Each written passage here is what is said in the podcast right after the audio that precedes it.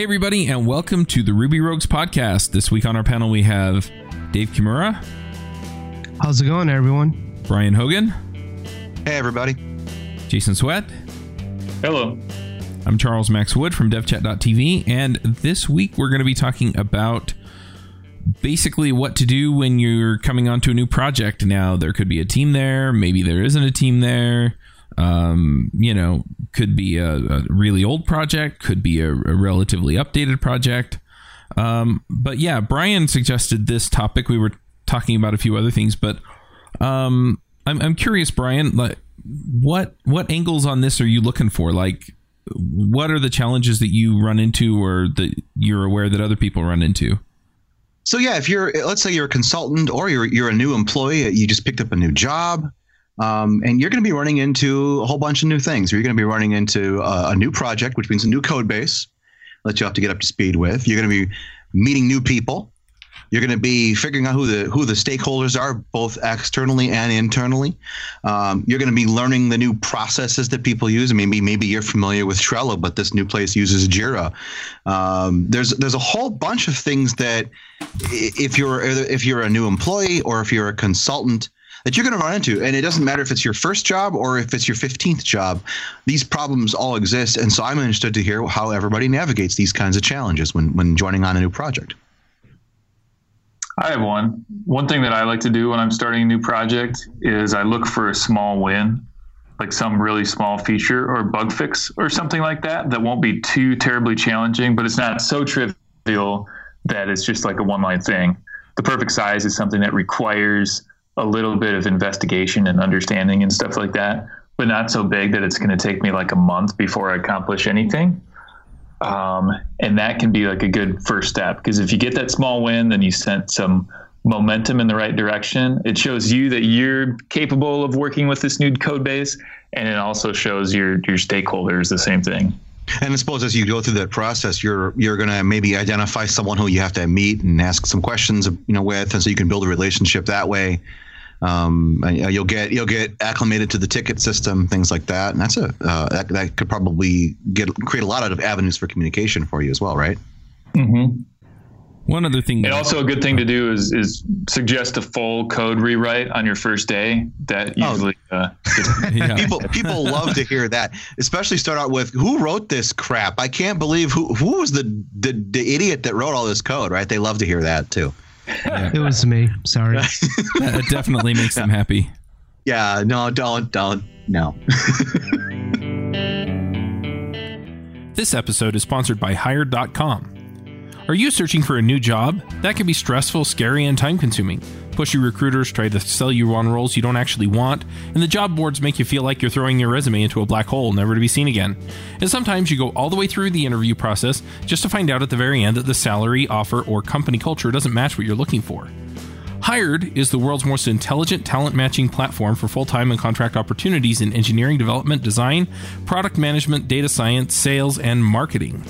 We make your job search faster, focused, and stress free.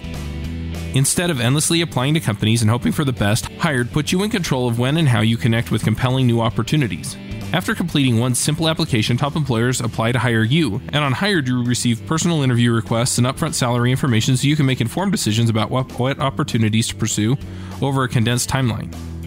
Hired offers access to more than 4,000 innovative employers, including big brand names like Facebook and smaller emerging startups. The size and type of company you want to connect with is totally up to you. And we help you find new opportunities in 17 major cities in North America, Europe, Asia, and Australia.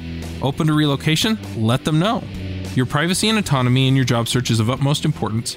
And if you sign up today using the show's link, that's hire.com slash rubyrogues, you can get double the normal hiring bonus. That's $600 instead of $300. So go check them out at hire.com slash rubyrogues.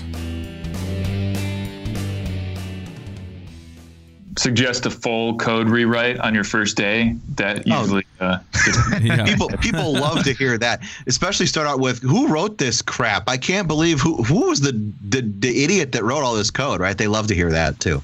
It was me. Sorry. that definitely makes them happy.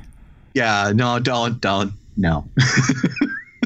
So I, I, have a few tricks here. Um, a lot of this is aimed at the database or at the the code, but some of it does tie into the who's who. Um, one of the things that I like to do is I like to get a churn report on the repo, and what that does is it tells me which files are changing the most often. Um, and Rails has or Ruby has a gem that will do this uh, static analysis for you on the Git repository. And then what you what that tells you is it tells you which files are the most important or at least the ones that are most likely to change and usually that's where kind of the nexus of activity is going to be on the repo and if you can kind of then understand those classes or those files then that sets you up to be able to understand what the rest of the app is doing wow that's a really good idea and it never occurred to me to do such a thing but I'm definitely aware of that kind of 80 20 of a code base where there's like a, a certain section of the code base that is going to be like most of your time is going to be spent in that area. And if you can figure out what that area is, right, that's the idea, then mm-hmm. it like can help you gain an understanding really quickly. Yeah. The other thing I do with that is once I have that report and I'm looking at the class or whatever, if there's anything in there I don't understand, then a lot of times I'll go look for tests for that. And if they don't have them, then I'll actually write them. And then what I do is I fiddle with it to see how I can break the test or break the expectation so that I know about where the boundaries are for that. Um, because again, if you know, it, it just kind of helps me handle that WTF. And I either do it, you know, and then I just revert the changes in Git, or I'll put it in my own branch so that I know what I'm dealing with maybe I'll check in the tests. But anyway, yeah, I was I was to ask, do you commit those tests?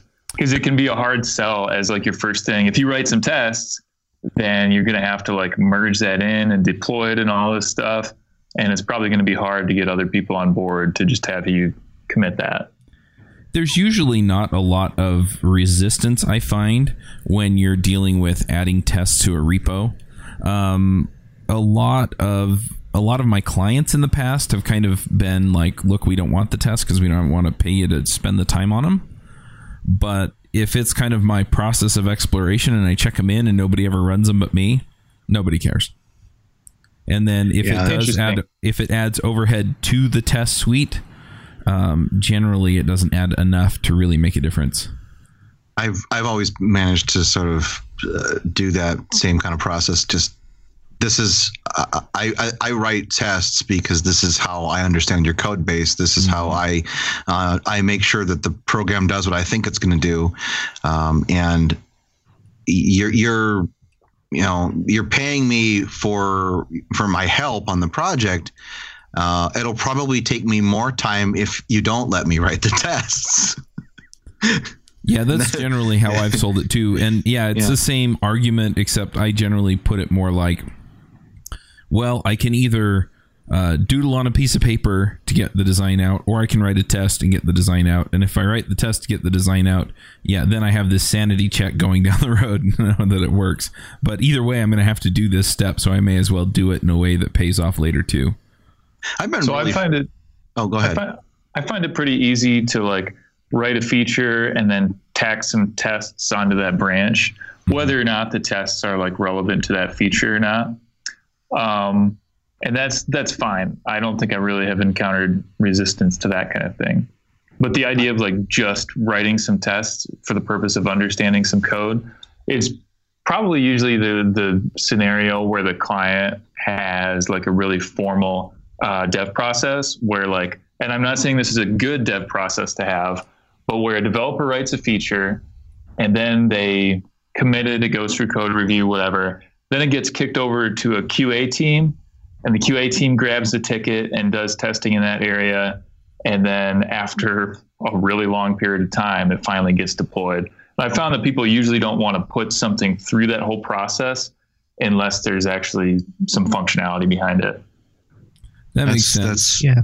Yeah, that's a really good point. I, I, find myself in lots of situations, almost every project I've joined on uh, as a consultant, doesn't have any tests.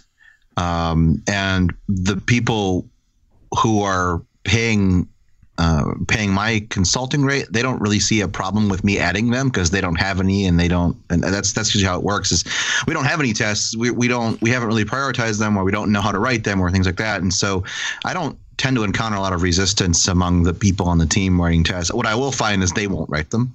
Mm-hmm. Um, uh, that's sort of the reasons they don't they don't want to write them. But nobody really tends to stop me like to actually say no you will not write tests we don't want your writing tests i don't mm-hmm. i don't tend to run into that very often a lot of times it's more of and, oh you want to you want to mm-hmm. write tests that would be fantastic um, yeah. so well, I, think I, it I depends. I feel fortunate in that in that regards. I, I, I recognize that that's not as common. Uh, yeah. From talking to other from talking to other people, I recognize that's not as common. It's, well, it's probably worth mentioning that it. Sorry, it, it depends on like your relationship with the client and your clout with the client like if you're doing staff aug style consulting or contracting is probably the more appropriate word and just like plugging into somebody else's team and the other people have been there for a long time and you're just new then it's pretty hard. But if like you're the sole developer like taking over a, a rescue project then it's probably pretty easy. Let, so let's let me also can, can yeah. i chime in here real quick? Because yeah. um, i think we're kind of talking our way around consulting and mm-hmm. this this is something that you have to do when you get a new job or move to a new project within a company as well. So I don't yeah. want, I don't want people tuning out because they're saying, "Hey, look, you know, um, I'm just not a consultant, so why do I care?" Uh, the oh, reality yeah. is, is replace those terms with you know, if you're a new employee somewhere and it's a big team and everybody else has been there for years, then it's going to be hard. Right. You know, that gets, first, it's it's same same deal. Right. That gets to the crux of the crux of the the initial question I asked is you know that's one of those things you have to navigate really carefully when you when you when you join a team. Uh, you know what. Uh, the people on the team they have they already have uh, they have already made a bunch of decisions and when you're coming in you don't you don't really know why a lot of these things happen. You, you, look, you can look at a code base and you can say, "Well, that just looks silly. Why would you do that?" But you know, there, there's there are people there with a lot with a lot more experience uh, that understand the the background. I call it institutional knowledge. You know, mm-hmm. they know what the business decisions were. They understand that some some sacrifices were made in order to hit a deadline. So, what do you what do you all do to to sort of understand those kinds of things and find those kind of get get a handle on that institutional knowledge when you're when you're the new person there? Well, so, that's actually the perspective that I come from, where I'm usually the person who's already there and I'm onboarding a new developer and getting them acclimated into our ecosystem.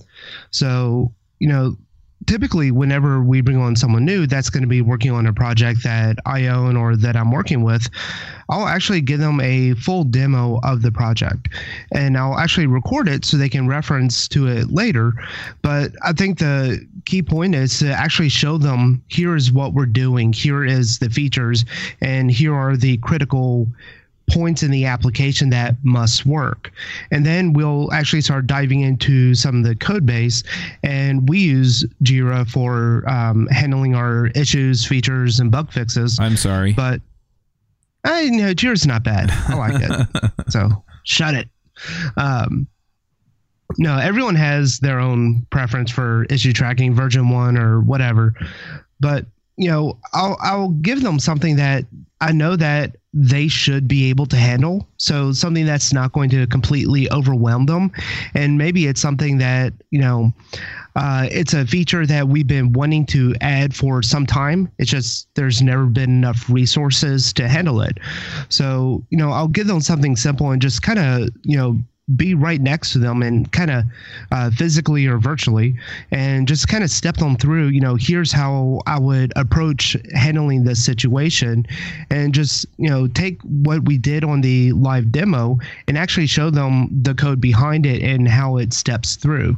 Then after some time after they've gotten a, their feet wet you know doing what you said jason you know kind of get that first small win then they've gotten enough exposure of the application to where now that they have have an idea of what the business is, what the application is supposed to do, and they've seen some of the code base, I then go back through and do a demo again. Uh, similar to the first one, where we step through uh, some of the critical features, then actually show uh, right side by side the code that's actually executing it and how it works, why we made these kind of decisions around it, and then just more the general hierarchy of the application.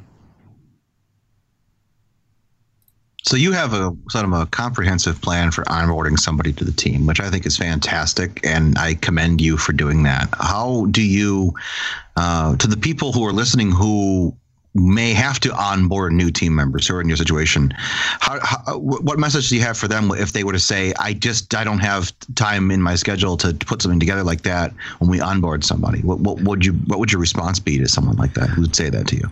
Well, if you just onboarded a senior developer to help out with your application, and if you are not willing to invest the time to uh, correctly onboard them to where they are actually going to be productive and useful, then you might as well just hire a bunch of junior developers. You know, part of you know, being a more senior developer or someone with more experience in that uh, application space, you know, whether you're the subject matter expert or whatever, I mean, that's part of you know development. It's not just uh, you know writing lines of code. It's working with others and being able to teach them and show them what you guys are doing and why you're doing it this way Awesome. So to to the, the rest of the panel, when you when you join a project, do you sometimes have difficulty sort of putting I don't know I would say putting your ego aside and sort of being open to the way a team does things, or is that is that something that you struggle with? Because it's something that uh, earlier in my career, something that I really struggle with. I kind of came in with the attitude of I, I know what I'm doing. Let, let's hit the ground running, and then you kind of have this realization of you know they they really do things a lot differently here. So uh, what kind of what kinds of things have you struggled with in regards to that? So for me, I mean, most of the time, it's not so much what they're doing differently; it's as opposed to what they're not doing that I think would pay off.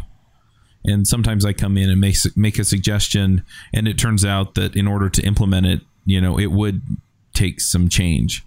So, I mean, some of the things that I suggest to pretty much every client and employer that I've had is to do continuous integration and you know it's okay. Well it, it still takes me a day or so to set up jenkins and you know make sure it's running all of the right tests in the right way. And you know a lot of times then it's okay well let's do some continuous deployment you know and then maybe we stick with jenkins and try and figure out how to do it from there. Or maybe we switch to a different system that has a lot of that built in. And again you know it's like well it's all this overhead to basically do something that we're already doing. Um you know, we're all running the tests on our machine anyway. But, you know, at the same time, it's, you know, talking about just communicating, you know, some of those benefits and things. And, okay, well, nobody's looking at CI or um, things like that. That, I mean, that's generally where I come in and make the suggestions.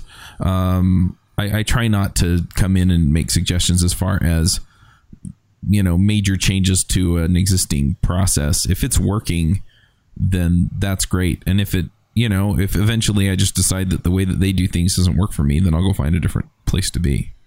Yeah, I've I've encountered um, at some of the places that I've you know, worked as a full time employee. I've encountered consultants that would come in, and you know, I've I've I've had consultants or uh, team augmentation people just come in with sort of a hotshot attitude. Oh, you're using Coffee, or you're using JavaScript. You should be using CoffeeScript, or you're using React. Oh, you should be using Ember. Or they're really kind of sort of a condescending. You're not using the tool I I'm familiar with, uh, therefore you're wrong. Uh, and and I I sort of going to caution people to really f- understand the lay of the land for a little bit when you join a new project before you start making suggestions. Um, I, I, always advise people to just spend a lot of time in the beginning just listening and, and understanding the people, the attitudes, and the environment, um, and certainly give suggestions when asked but I, I, don't think it's I don't personally think it's wise uh, to just start offering unsolicited suggestions when you're new to a team. What do y'all think about that? Well, if if I come across something like that, I usually ask like, why are you doing this way instead of that way? You know, uh, could be anything like a uh, authorization method or something like that. So, you know, I usually frame it as a question instead of, you know, like you're not using this. Oh, well, goodbye. Uh, it's more of a, you know, just for my own personal learning um, of a question, you know, just saying, why are you doing this instead of that? You know, just to see if there's something that I'm missing. So I think to all of y'all's points, it's important to be humble. Uh, whether you're onboarding someone or you're new to a team, you know, if you jump in there guns blazing, then you're going to get a lot of resentment from people who you work with on a daily basis. And when you really do need their help, they might not be there for you. So, yeah, you know, if you come in there and just start insulting people uh, and tearing apart their application, even if there are some things that are just blatantly wrong, it's not even an objective uh, question. It's just wrong, you know, to come in there to ask the questions to allow them to explore the ideas and to come to the epiphany themselves that, oh, wow, yeah, no, um, we kind of dropped the ball right there. Well, a lot of times people are doing the best they can with the knowledge they had available at the time, with the resources they had available at the time. And I think that it's a good idea. My philosophy is always to try to give people the benefit of the doubt under those circumstances. Because I've been in those circumstances and yeah. I've shipped a lot of crap I'm not proud of. but it but it worked but it worked and it was the best I could do given the constraint that I was in. But yeah. I know, if, but I, I know uh, this is a little bit of anxiety cause if I, I know someone who looks at that code and I go, oh, Brian wrote that. That's garbage. Wow, that's horrible code. Uh, My favorite and, thing is when I copy like, paste some file to like refactor something, and I like paste a thousand lines of somebody else's horrible garbage, and then my name's on the git blame for all of it. sure, yeah. sure. Well, one, but yeah.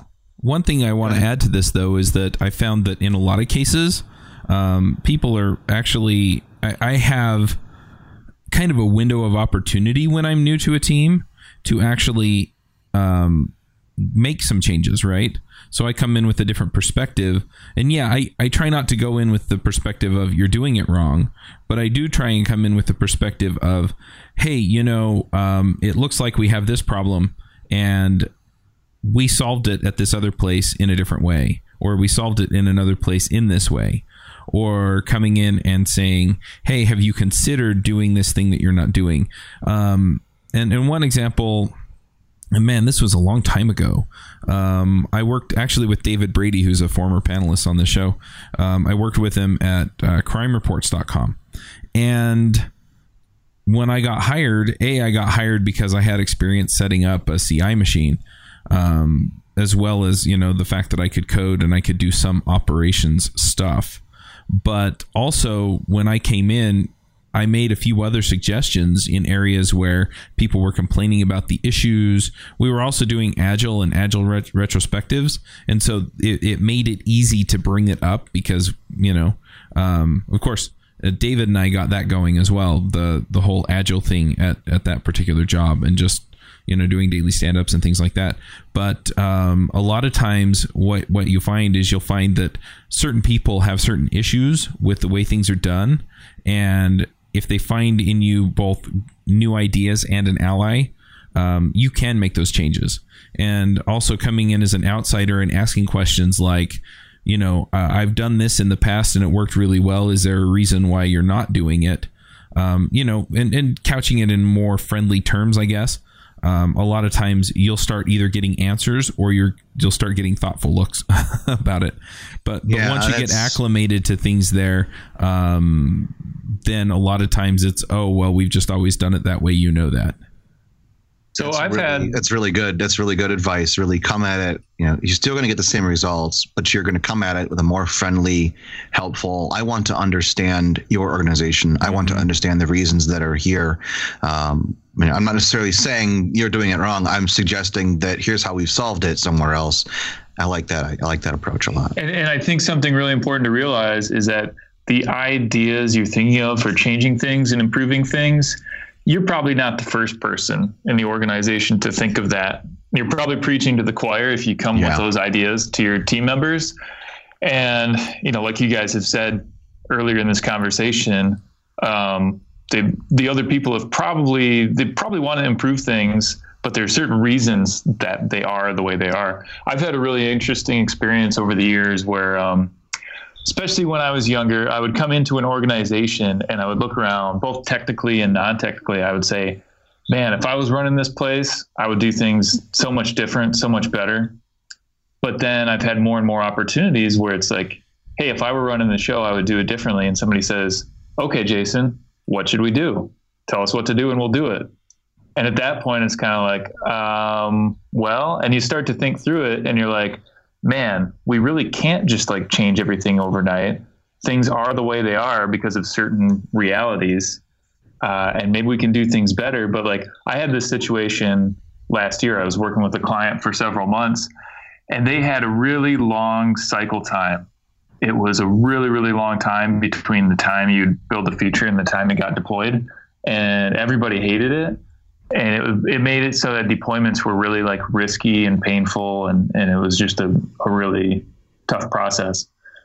And i wanted to fix it but it was really hard to fix because our code base didn't have much test coverage. And so we couldn't do anything like automated deployments or you know all committing to a master branch um, making it so that we don't need to do all these merges and stuff like that and so, like I kind of said earlier, there was there was a lot of inertia in a certain direction.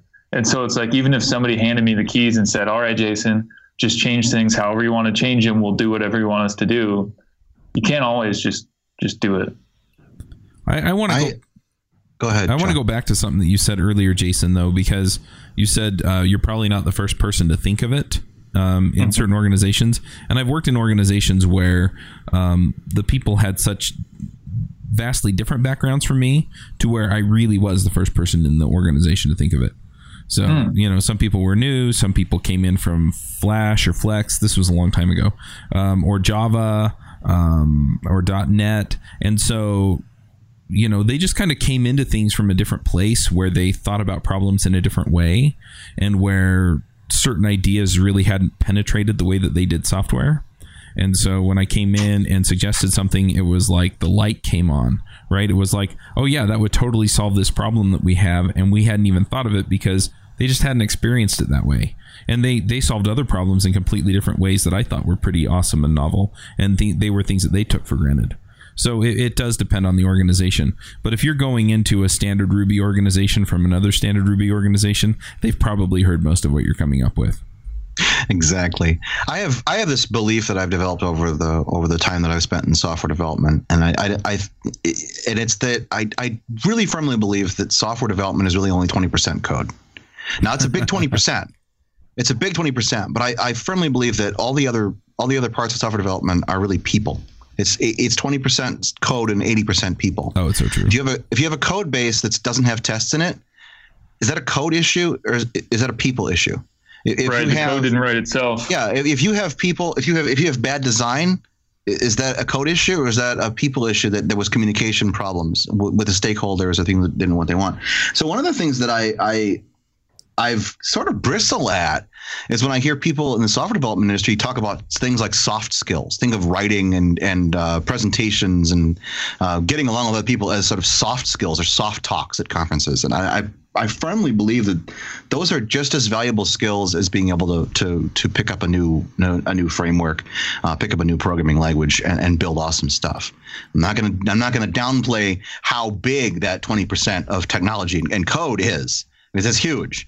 But I still think that a lot of the issues that we solve, as, we face as on a daily basis in software development, are, are people issues, uh, and not necessarily code issues. And that's why I'm so interested in, in understanding you know how, how people work with you know, on a team with when they join a new team you know what's going on there just besides learning the code base? There's a lot more going on.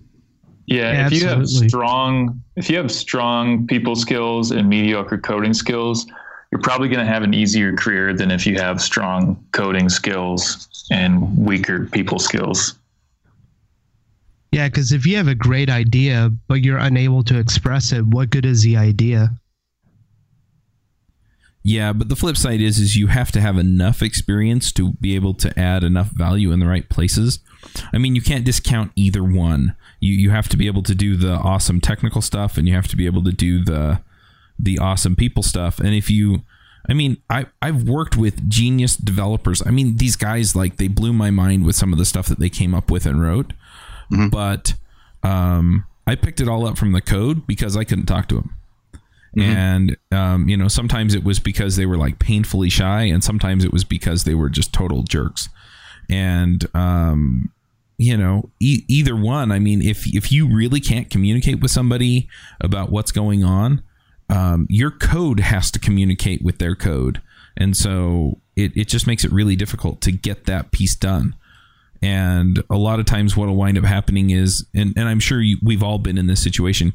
You get called in, right? Why isn't your feature done? And it's, well, I have to interv- interface with this other guy's feature or this other gal's feature. And it turns out, you know, well, then what's the problem, you know? And, and you're saying, well, they won't communicate with me. And they're saying, well, I, I don't have time to deal with them right now. And, you know, anyway, it causes problems. And so, yeah, if, if you, but if you discount um, the the technical uh, stuff as well, I mean that's ultimately what you're getting paid for is to produce that stuff.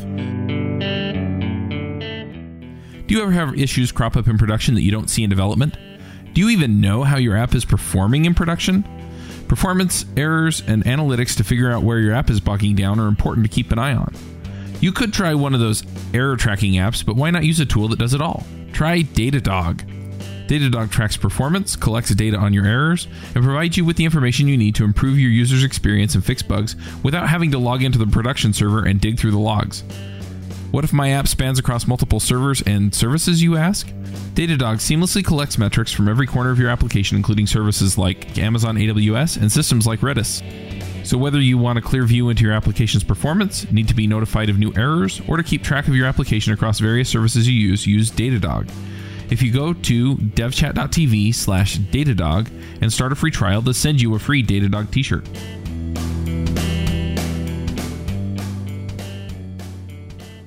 But if you discount um, the the technical uh, stuff as well, I mean that's ultimately what you're getting paid for is to produce that stuff. So you have to be able to. Yeah, best to have both. Yeah, well, I, am not saying that you you want to have you, you don't want to have a good mix. What I'm suggesting is that the technical isn't just the code. It's so true. And your your skill your skill set. Yeah, your skill set of being able to plug some stuff together. You could be a great programmer. Uh, and you could deliver that great stuff, but if you deliver the wrong thing because your communication is off, or you're not paying attention, or you're not engaging because I want to write code, I don't want to talk, I mean, I don't have meetings, um, you're not going to stick around long either. You could write beautiful code that nobody wants that solves no per, no business problem at all.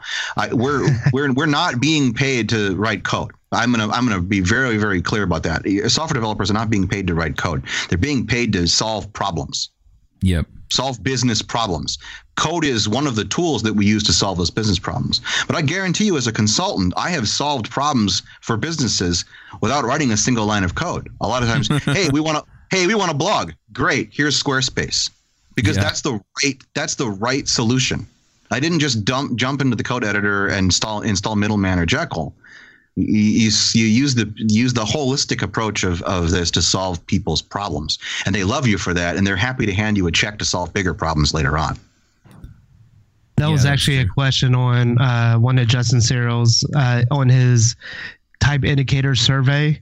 You know, is it? Uh, let me let me find that code. Uh, is it better to uh, is it more important to build the right thing than to build uh, the thing right? And it was it was just kind of funny. So I took that I, survey. It's it's really it's real it's really important. We should we should uh, we should probably link to that. Yeah. Um, I I, th- I think it's it's really important to to think about those those kinds of scenarios as we're solving these problems, um, because we do have this tendency as software developers too. I want to solve this. I want to solve this code. I want to write this. Uh, it's really exciting because we, we, love the challenge. We love that challenge, um, and sometimes it's not the the best use of our resources or or their resources, the team's resources. So we kind of plugged writing tests, and you know sometimes uh, getting the pushback that either there are no tests or we don't want tests. So if anyone's listening, they're trying to convince their employer to, you know, that hey, we need this code coverage, uh, this test coverage for our code. One thing you can tell them is like, look, we're going to test our application no matter what it's just, do you want it to be automated? Because I'm going to spend much more time manually testing each feature that I push out every single time. Or we could have this fancy automatic code scan or this uh, test coverage that will do it for us automatically every time. So there's really and there's a really fun way that I've I solved that on one project with a team. I, I, said I promise you, you're spending just as much time, maybe even more, testing this application manually. And so we set up RescueTime on their machines, and we just looked at the logs. Look how much time you're spending in a browser versus your code editor. Yeah. What are you doing? What are you doing in the browser? Well, and, the, and, look at the URL. Look at look at the URL. It's localhost. What are you doing? The, well, the, the other end of that you know. is um, I, a lot of times they have a bug tracker set up and yeah. if they have a bug tracker set up, it's like, you know, it's like, look, well, how you know how many of these bugs could we have caught with tests? And it, you know, it's back to that 80-20, right? Well, 80% of them could have been caught with the test, and the other 20% are things that we actually have to help our users with. Yeah, and I'd really rather spend my my my time on those kinds of problems than oh yeah, uh, you know, than the, than the really ones that honestly we could have caught. Um, but well, and are you so, losing uh, customers? Are you losing? Yeah. Are you losing developer time where it's okay? Well, I haven't touched that code for three weeks, so now I have to get my head back into that space, as opposed to having a test that tells me the second I try and commit it uh, through CI, or just you know the habitual I commit and then I run the tests that says, "Hey, you busted it." I you, could, you could have a whole you could have a whole whole big discussion on on things like technical debt, and you could yeah. and you could have all these all these kinds of discussions about that. But I, I, I think it's just really important for you know for everyone to think about. Yes, you're going to have to make trade offs, but you really, really want whenever you're writing that code, you really want to be able to change that code later. However, you go about doing it, you're going to ch- you're going to change that code later. Just because you've just because the deadline came and you shipped the feature, you're going to come back to that code later on. So you do you want to leave yourself something that makes it easier for you to touch it later because you will be back.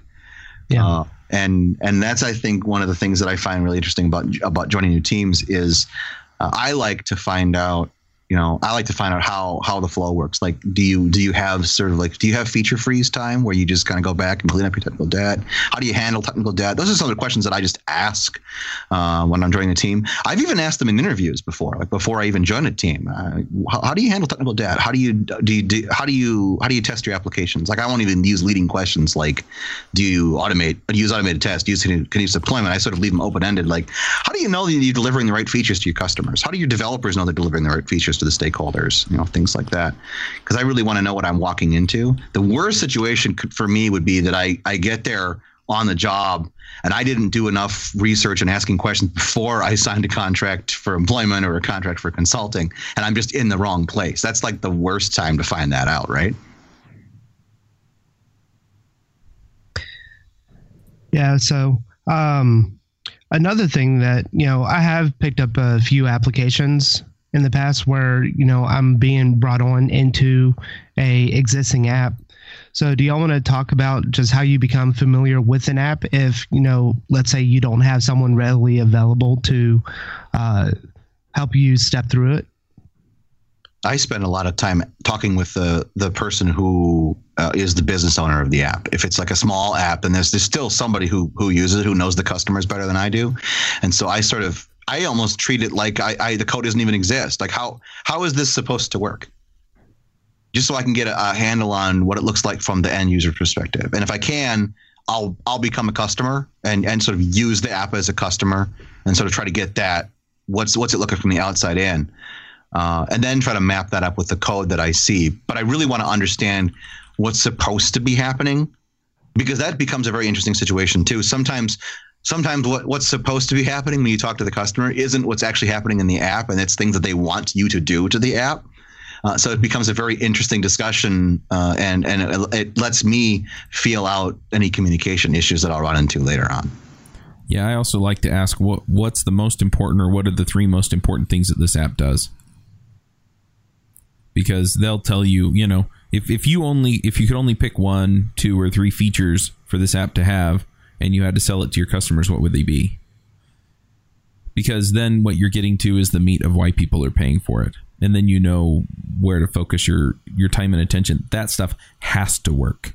The other stuff, if it doesn't work or it's a little bit buggy, probably not going to bother as many people. And if they don't have that information, I always recommend that they set that up.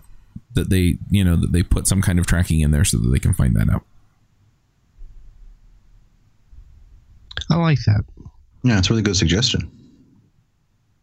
yeah, because if they can't answer that, then I think they have bigger problems. Well, yeah, again, and it tells you, right? It tells you what what you're in for. Yeah. um, Has it ever actually happened to anyone where you go in for a job and you ask them, like, what is this application? What are the three main points of it? Like, you know what? I have no idea. Well, a lot of times I get the general, oh, well, it helps uh, our customers, you know, our, so for example, crime reports. Well, it helps law enforcement manage uh, geocoded information about crimes. And it's like, okay, but what three specific things do they use most often? We don't know. You know, what are the three things that, you know, that get them excited to buy it? You know, what, what are the things that your salespeople are talking to them about that get them to bite? We don't know. Well, you know, and that's that's when I start saying, okay, well, you know, if you if you have those conversations then with the people who are talking to your customers in your company, and then you have the the tracking set up so that you can see what they're into every day then you can figure that out because then if you can make those features nicer or sweeter or uh, easier to use then they'll love you more. I just want to point out that what what what chuck is talking about is exactly the that that soft skills because he's got such a, a background in understanding businesses and understanding metrics. His background is is beyond just writing code. He knows to ask those questions.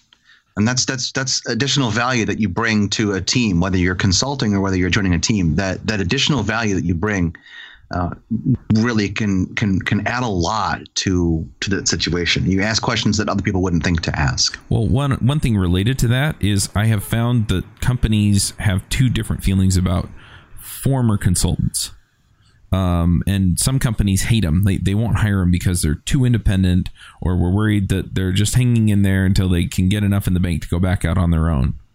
Um, and then there are other companies that will hire a former consultant or entrepreneur just because then they have somebody in the tech team that can talk to the business points and talk to the business people and really understand the entire point of what they're doing in the first place. So, kind of going back, what was the name of that Ruby gem that you had mentioned that will actually show the most commonly edited or committed files? I think it's just churn. I'll have to look into that. Um, I will Google it. I'm getting back to kind of like looking at the code base and what you're what you're digging into. I will say that I I do sort of fiddle with git blame a lot not necessarily to blame anybody, but just sort of to figure out, kind of get an idea of who owns what. If it's a you know if it's a team of people who who's kind of spending their time because you, you, tend to see that you, you you tend to see certain developers become responsible for certain parts of a system. Uh, whether it's intentional or not, it just sort of happens that people become subject area experts in a certain part of the application, and and it's just sort of good background knowledge to have. If I happen to be fiddling in a in a in a file, who who works on this? Um, and I and I use Git blame because I find that issue trackers lie. Yep. Well, the other thing is, is I mean, sometimes Git blame isn't perfect. You know, somebody changes the indentation, and so it updates that oh, yeah. line of code. But I mean, most systems like GitHub, GitLab, etc um, if you ask them, okay, what's the deal here, and then you know you look at the change and you can see it's a change in indentation, you can go back to previous versions and you can eventually find out who wrote that code. And it may exactly. take you an extra two minutes, but it's totally worth it if they can give you the answer you need. It's also good because you're not going to disrupt people's flow. It's, there's the things you can do yourself, these sort of self-service things, or things you can do yourself so you don't spend time bugging people like, hey, what what parts do you work on? Things like that, because they got other things that they want to do. You want to, yeah, you want to get information when you join a team, but you don't want to disrupt the flow of people who who are double booked. They've got features to push out, but they also are supposed to uh, onboard you. So you want to try to do as much self service as you can. Um, mm-hmm. So that the conversation, the conversation, when you do have to steal their time to find something out, you're you're prepared. You've done your homework. So are we on a uh, tabs versus spaces debate? I am on a over. whatever. I'm, I know what I use personally, but I'm using whatever the team uses. That's that's just what I do. Yeah, that's absolutely the right way to go. I mean, even if it drives you crazy, right? I mean, most developers I know, tabs would drive them nuts. I don't even notice because I just turn the invisibles off and the tab key does whatever I tell it to do. Yep. So I don't even notice. I don't even I don't actually notice. I notice in my own code when they're not when they're when they're when they're not the same. That's the only time I really get upset is when there's a mix of them in the code base. Yep. That's that's when I get mad. So, have any of you actually left teams because you couldn't onboard? Like I, I have, but I'm just I'm just curious. Have you left teams I've- or been fired from teams because you couldn't quite get get it? I haven't left teams, but some of the smaller consulting gigs that I've done, I realized uh, within the first couple of weeks that I wasn't a good fit. I wasn't a good fit for the project. Um, I, I didn't either. Either I didn't have the, I didn't have the ability to make the project a priority, or I didn't uh, feel comfortable with the way the code base was working. Um, I, I think I've mentioned this on a previous on a previous podcast, but there's a rule that my dad had, and he was tuning pianos a long time ago, and he he there were certain gigs he would turn down. Um, he, he's like, when was the last time you had your piano tuned? And if it was in the last six months or a year, he'd probably take it because it, he could he could fix it. But it turns out that if a piano's been sitting for too long, you can't really tune it. You can get it in tune, and then it'll slip tuning, and he'll look bad because like he did a bad job tuning the piano. He doesn't really want that. And I've sort of also lived with that sort of thing. Like if I come in and this thing is just such a mess that I don't feel confident that I can fix it or work with it, I would really rather find someone else who's a better fit and help the customer out and find someone who's going to do a good job for them than try to do it myself and come away with and come away with myself being unhappy and the customer, the client being unhappy. So I have walked away with from things and I've I've handed things off to other people that I that I know that would do a better job. I think that's a really important point, Ryan. You mentioned the idea of tuning a piano that has been tuned in forever and it might slip later and it makes you look bad. Um, I had that experience with a client and I would release stuff and because of the other code that existed, it was impossible to like know whether the stuff I was writing actually worked. And it was like mission mission critical stuff. Uh, and if it went bad, like it was it was bad. Um, and it's like I'm not going to write stuff that I can't tell if it actually works or not, because that, like you know, kind of like you said with the piano, that looks bad on me. And so I kind of got away from that as as soon as I possibly could, because it was like hurting my reputation potentially the longer I stayed there. I also so I mentioned that I've I've been in this situation though um, my issues were people issues. So I joined a team. Their process was all over the place, and the other issue was that um, everybody had kind of siloed, and they just expected me to jump in and work as a generalist. But the issue was was that um, if I tried to claim a ticket in Pivotal Tracker, then somebody would inevitably, you know, within a day would come to me and and change it from you know assigned to me to assigned to them because it was in their silo, and you know, and so I wound up spinning my wheels for about two or three weeks.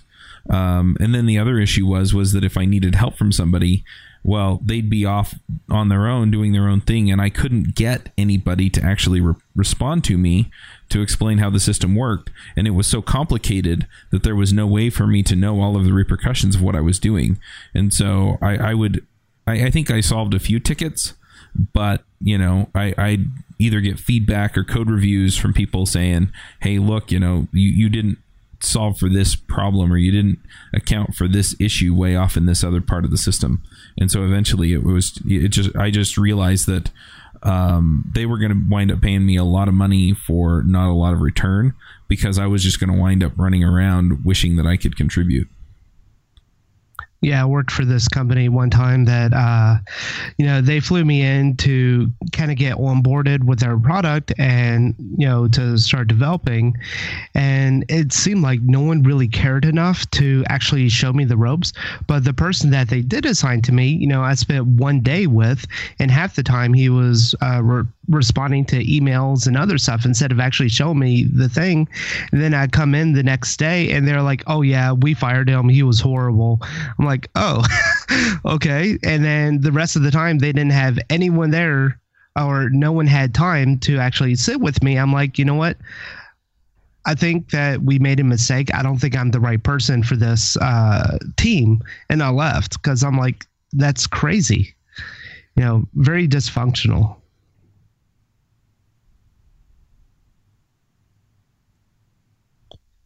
Yeah, I also worked for a team that the onboarding actually went really well. So, you know, they flew me out to their office. Um, you know, I worked with their engineers for a week. They had me out there for a week, and they had just brought on another consultant also uh, th- that same time. So we were both there at the same time, and uh, you know, all of that went really well. But then what wound up happening was the project manager um, turned out to not really be a great project manager. And then the other issue was was that they had an architect that was in charge of assigning us the tools that we were supposed to use. And this is why I said I'm sorry on Jira because um, they they told us we had to use Jira, but nobody knew how to use Jira. Nobody knew how to set it up properly for our project. And this architect was so overloaded that he didn't have time to do it either, even though he dictated that we had to use it. We had to use uh, Bamboo, I think, is their uh, CI system. And so what we'd wind up doing is we wound up setting up uh, basically illicit systems to handle stuff because we never actually got access to Bamboo. And so I think we set up Jenkins somewhere on somebody's dev machine. And uh, you know, for our scrum meetings, we would actually have a meeting before the meeting so that we could actually estimate all of the things so we wouldn't have to spend two days doing estimations. And so, even though they had good onboarding, it turned out that there were all of these other dysfunctions. And so, even even good onboarding isn't a guarantee. Um, and so, yeah, a lot of times it's just you know communicating and being willing to you know to do whatever it takes to to move the work forward. And uh, it turned out that we worked well as a team. We just had to work around a couple of obstacles that were basically at a level higher than we actually could affect.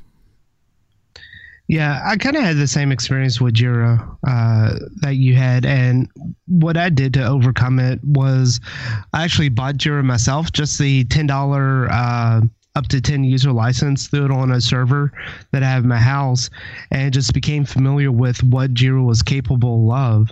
And I created all my development workflows within my local Jira and then exported to give to the employer to actually load for our team project. Yeah, and so. see, see, that's the kind of team playing that I really like to see or hear about. And uh, in most cases, they appreciate that kind of thing, right? Yeah. Yeah, it's the same workflow that we're still using today. So I guess I did something really right or wrong. They're just too afraid of you to tell you what they think of it. That's right. I'm highly opinionated too, so we we all get along. Does anyone have any other tips, tricks, or ideas on uh, coming on to a new project or team? Look at the gem file, look at the routes, mm-hmm. check out the schema database, and you're a pro. If they give you access to Slack or something uh, similar to that, spend some time looking back at the history as far as back as you can go. Just try to understand the team, understand the dynamics, understand the environment, and it'll be much easier for you to sort of fit in. Just to add to that, generally what I do with, with that kind of a thing is I go back about two weeks and read everything and then I'll go back a little bit further if I need more context. Um, because once once you've looked at what they've actually been discussing for the last two weeks, you'll get a pretty good idea of of what issues different people are having and what kinds of things they're discussing and where you know basically where the problems are and where things are actually working well.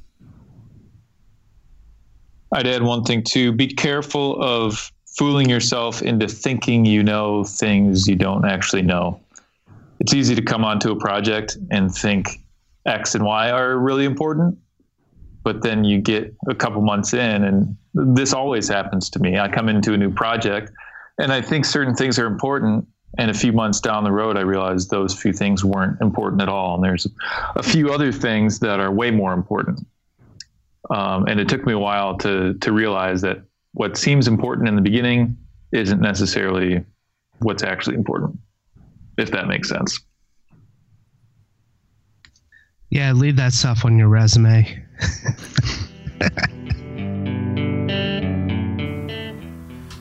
This episode is sponsored by Compose.io. Databases are arguably the most difficult part of the stack to manage. The last thing you want is to wake up at 4 a.m. because the database failed and you have no backups. Compose has all that covered for you, so rest assured your database is fast, reliable, and always on. It's production ready cloud databases on AWS and GCP for SoftLayer. So go check them out. You can pick from nine databases, including MongoDB, Elasticsearch, Redis, RethinkDB, MySQL, and one of the latest, ScyllaDB, which is a fast drop-in replacement for Cassandra. All databases come with guaranteed RAM, IOPs, and CPU that autoscale, automatic daily and on-demand backups, high availability nodes, security you can count on with, with private VLAN, IP whitelisting, SSH and SSL, two-factor authentication, and much more.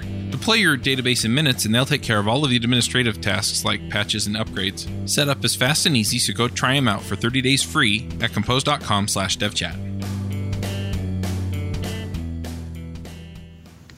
Yeah, leave that stuff on your resume.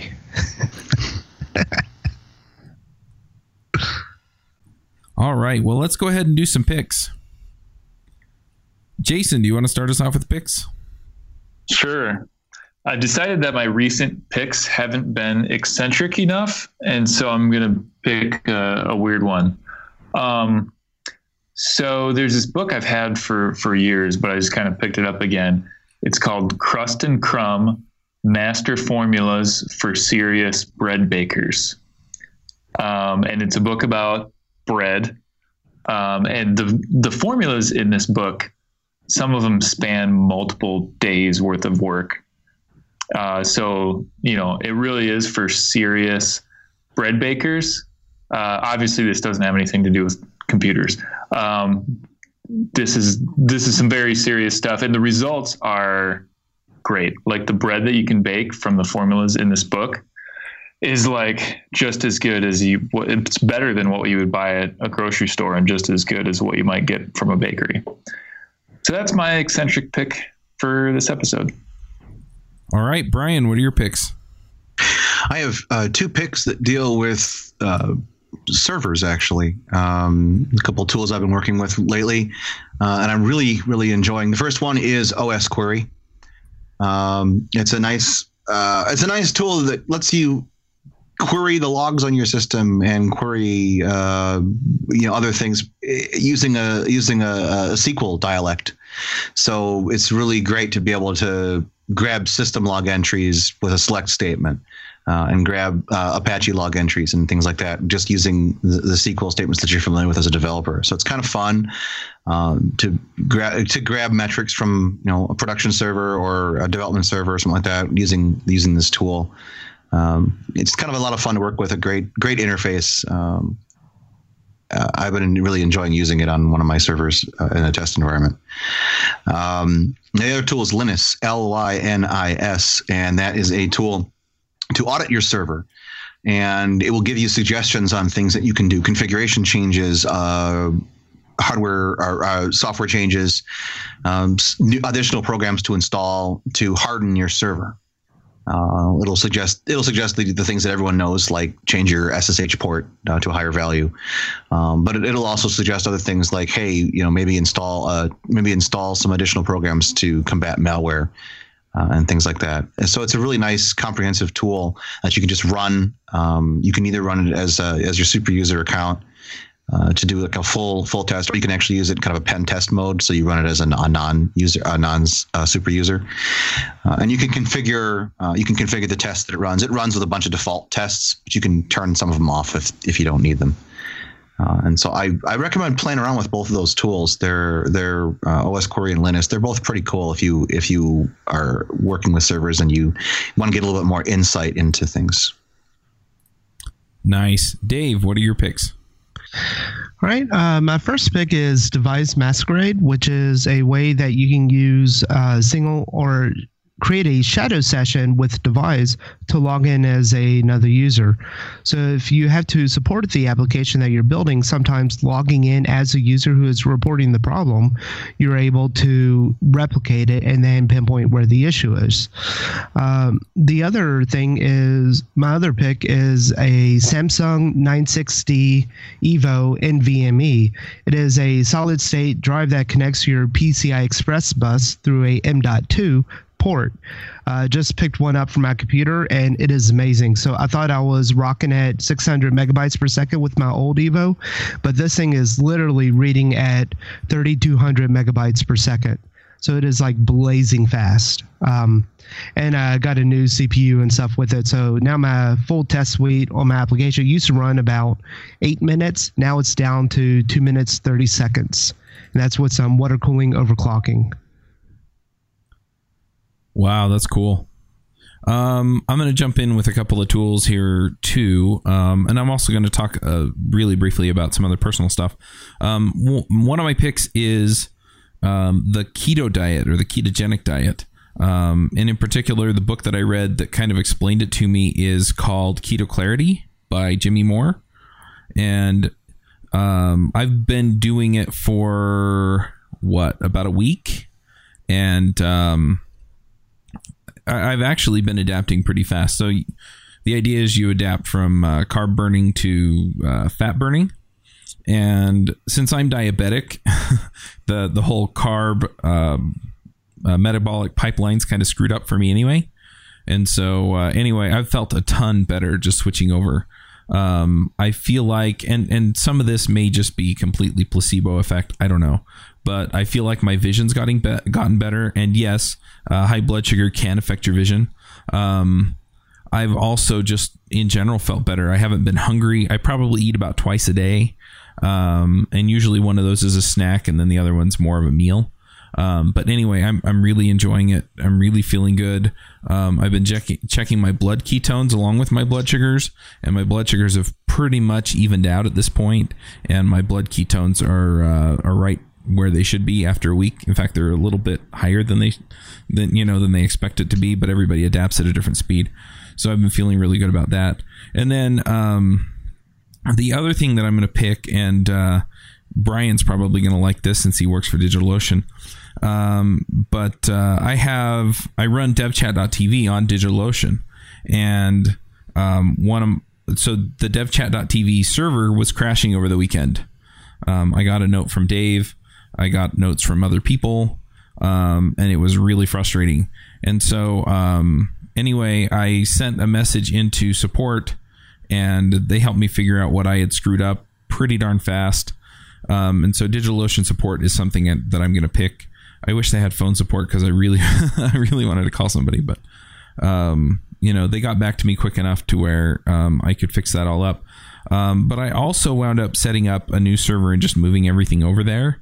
And uh, a few tools that I use to do some of that. Uh, one of them is HTOP, um, and I had that running on the the original server just to see what was going on. And yeah, um, the PHP processes were uh, leaking memory and so um, I would see the memory build up, build up, build up, build up, right? And then eventually it would crash. So um, anyway, that HTOP is nice. If you've used Top, um, then HTOP is just a nicer display on that. And what it does is it tells you how much memory your machine's using. It tells you how much um, memory each process is using and things like that. Um, and then one other thing I'm going to pick about DigitalOcean that I'm really excited about because I hadn't logged in for a while um, they have uh, monitoring now, and so you install the DigitalOcean uh, agent on your on your machine, and then um, it will actually tell you in graphs on the web interface, so that I don't have to log in anymore. Um, for one, it'll tell me how much memory it's using, etc. But also, um, I've set it up so that it will uh, annoy me in Slack if there's a problem. So if it goes over a certain memory or CPU or things like that, you can set these thresholds and it'll let you know. So I'm pretty happy about that too. And then the last thing that I'm going to also mention about DigitalOcean is the snapshots. So, um, you know, I, I was thinking I'd just spin up another machine because the machine that I had wouldn't boot up because I had messed up the way I set up swap on it. Um, but yeah, you know, it, it, was really handy. And the last thing I'm going to also say about DigitalOcean is that their uh, tutorials are top notch and they are they're extremely helpful. So anyway, um, I'm really happy with um, my hosting provider, and I just can't say enough nice things about them. So well, It's, it's, it warms my heart to hear that about the tutorials because that's that's that's where I work at DigitalOcean. So uh, that that I love hearing things like that. We all we, we love hearing how much the tutorials help people. So personally, thank you for that. It, it makes me feel really good about what I do. Well, I don't know if I've used any of yours yet, so you, you, never know. You never. I, I I added a lot of them, so you'll you'll never know yet. You, oh, you look okay. at the bottom. You look at the very bottom to figure that out. We make sure that the people who write those tutorials get the get top billing. So yeah, I, have seen the authors' names. I think it was Justin or Jason or some somebody that wrote the ones that I was using. But yeah, yeah. No, we, we love we love those kind we love those uh, those kinds of comments uh, from people. Yep. Yeah, I, I honestly I've thought about just doing like a, a demo and just walking through my account and how to set up servers and stuff because I, I think it's a terrific solution. So anyway, um, it was a headache over the weekend to try and figure all this stuff out, but it all got fixed. So yeah. And uh, yeah, that's those are pretty much all the picks I have. I also want to remind everybody about Ruby Remote Conf, which is coming up in June. So uh, definitely get a ticket. Um, I am finalizing the speakers this week. I took a little bit longer because I wanted to make sure I was getting the talks that people wanted. So I'd actually put out a survey, and I'm going to be working through that and inviting speakers from the call for proposals and uh, just from people that I know that can talk about those issues. So yeah, if, if you have any other topics that you want to hear at Ruby Remote Conf, by all means, just tweet at me at cmaxw or email me, chuck at devchat.tv, and we'll see what we can line up. If we can't line up a speaker for it, we can probably get them on Ruby Rogues. So, um, you know, that's not a lost cause, letting me know. Um, but yeah, that's all I've got. So we'll go ahead and wrap this one up, and we'll catch you all next week. Bye, everyone. Bye, everyone. Bye, guys. Bandwidth for this segment is provided by CacheFly, the world's fastest CDN. Deliver your content fast with CacheFly. Visit C A C H E F L Y dot com to learn more.